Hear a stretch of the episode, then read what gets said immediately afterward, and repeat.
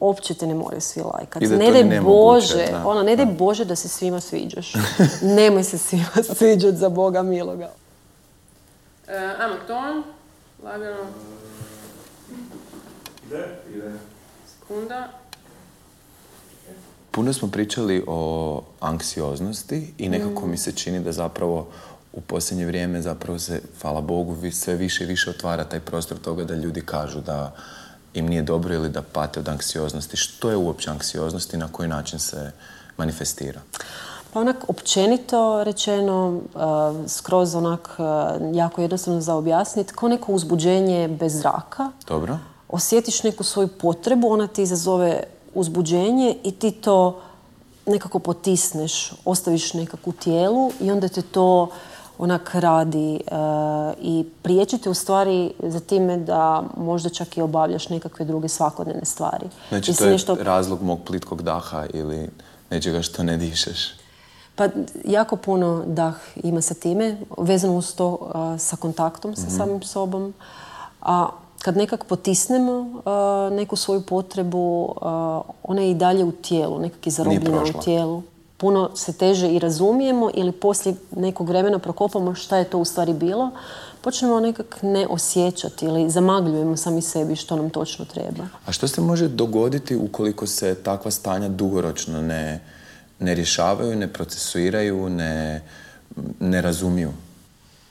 Koja je posljedica, šta, šta je dugoročna posljedica nerješavanja konkretno anksioznosti? Da, e, mislim da je za svakog individualan neki odgovor, zato što ovisi o tome, o svim tvojim nekakvim biološkim čimbenicima i stvarima koje su se ti dogodile i kroz odrastanje i sve.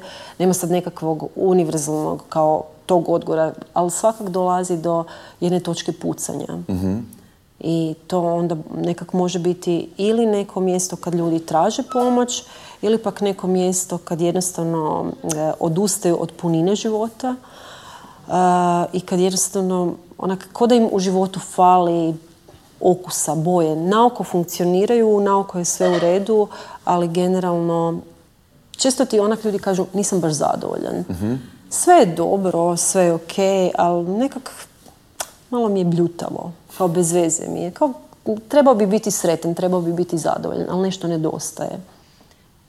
E, meni, meni bi generalno to bio dobar način, ono, dobra poruka. Možda je to trenutak za traženje pomoći. Ne mora nešto dublje ne funkcionirati, ali kad ti je stalno osjećaj da nešto nedostaje ili da si prazan, kad je stalno nekakva konstantna praznina, nekakva nemogućnost da se nahraniš sa svim tim stvarima koje kao radiš za sebe ili u svom životu, to je onda neko, neki znak ok, što se zbiva, što je to što mi fali. Jel mi može neko drugi nekako pomoći da to pogledam kod sebe. A znači zapravo sva ta stanja, dokle god su svjesna, su zapravo normalna stanja. Mislim, normalna, evo sad sam ja opet upotrijebio tu riječ.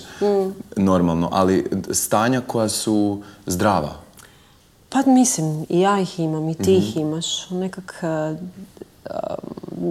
zdravo je pitati se i zdravo je doći u to stanje, čak i tjeskobe, anksioznosti, zato što onda nam to daje priliku da nam taj strah ili ta tuga da nam postane prijatelj. Može li se konkretno ovo što si rekla o, o tugi, tuzi i zapravo anksioznosti, da li se, ako se takva stanja dugoročno ne rješavaju, može li doći do pojave mentalnih zapravo bolesti? Odnosno onda govorimo o tome da je mentalno zdravlje zapravo narušeno i da se pojavila konkretna zaista bolest. Pa onak vrlo plošno rečeno da, definitivno. Zato što mm, mislim puno holističkih pristupa tijelu ili medicini govori o tome da i do nekih fizičkih bolesti nastane upravo zbog toga jer nekakve emocije dugotrajno nismo isprocesirali. Imali smo nekakva osjetljiva, osjetljive točke u tijelu i kroz naš život i odrastanje smo nešto od toga nataložili.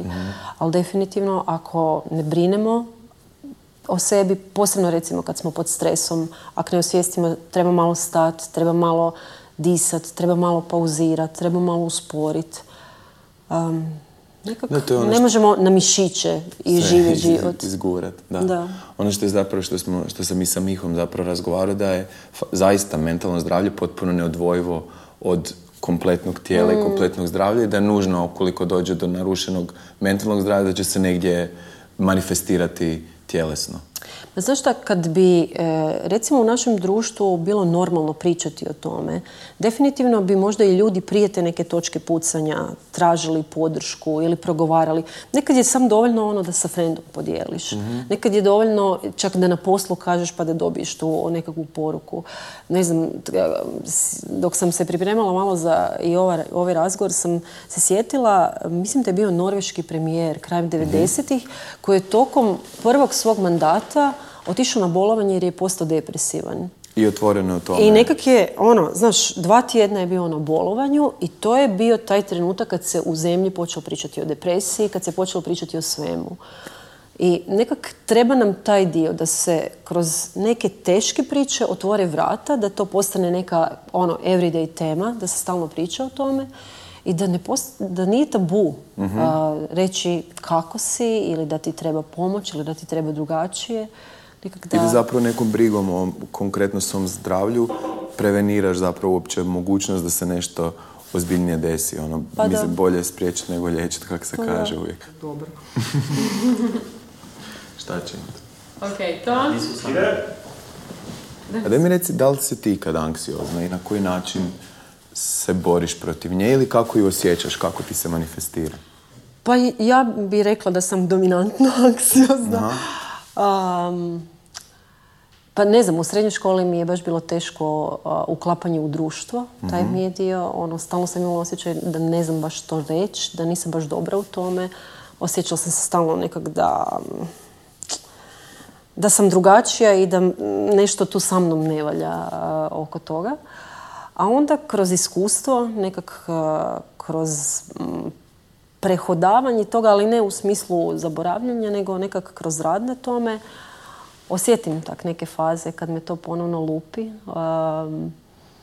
Ne znam, kad sam jako pod stresom. Kako onda izađeš iz toga? Zapravo na koji način pronađeš a zavisi, nekad, nekad recimo ne izađem. Desilo mi se pred, mislim, godinu, dvije, skoro sam na poslu onak e, e, došla u neko stanje gotovo paničnog napada. Trebala Mhm. sam nešto reći na sastanku. Starci su mi bili taj dan kod mene, nešto su me užasno naživcirali. Bila sam onak neispavana, generalno pod nekakvim pritiskom i onak sam mi se to dogodilo. Um, pustim da se dogodi Dobro. i ne okrivljujem se zbog toga. Nekak se razumijem i ono, nekak mi je jako važan taj razgovor koji imam onda sa samom sobom. Tokom toga i nakon toga nekak ne uđem u sram. E, možda je to ključno. Ok. Nekad, e, e, kad sam bila tineđerica, me bilo sram. a, vlastitih stanja. pa da, i nekak sram da sam tako i da se tako sjećam. Imala sam potrebu to sakriti. A sad nekako sam jako svjesna, mislim već imam i dosta ono, godina iza sebe, da sam to ja. I nekak mi je onda to čak i lijepo, iako je nekad teško i tužno, ali to sam ja. Si tu. Da, da, na takav način. To, evo, to je, nekak to je moj način. Um, opet se vraćam na ono kak e, i sa društvenim mrežama i sa svime kao svi te trebaju lajkat. A u nekim ovim godinama kasnije shvatiš uopće te ne moraju svi lajkat. I da je Ne daj Bože, da. ono, ne daj Bože da se svima sviđaš. Nemoj se svima sviđat za Boga miloga. Ono, hvala Bogu da to ne trebaš. nemoguće. Pa i M je nemoguće, ali tak je nepotrebno. Nekim ljudima se ne želiš svidjeti. Mhm. Oni se tebi u stvari ne sviđaju. Kog pokušavaš zadiviti? Odmah se sjetim svoje srednje škole. Kak mi je teško biti drugačija. K- Mhm. Kak mi je bilo, ne? Baš sam se dugo s tim a, patila. A poslije sam počela nekak biti ponosna na to da sam drugačija. I mislim. Zapravo da... obogaćuješ društvo Pa da, živiš sa tim pa da, da si- i ni- mislim da me nisu niti doma ohrabrivali ili poticali. Uopće mi stvorili tu neku vrijednost da je ok da si takav kakav jesi. Da samim time što jesi, da je u redu. Ajme, bravo ljudi, preživjeli smo.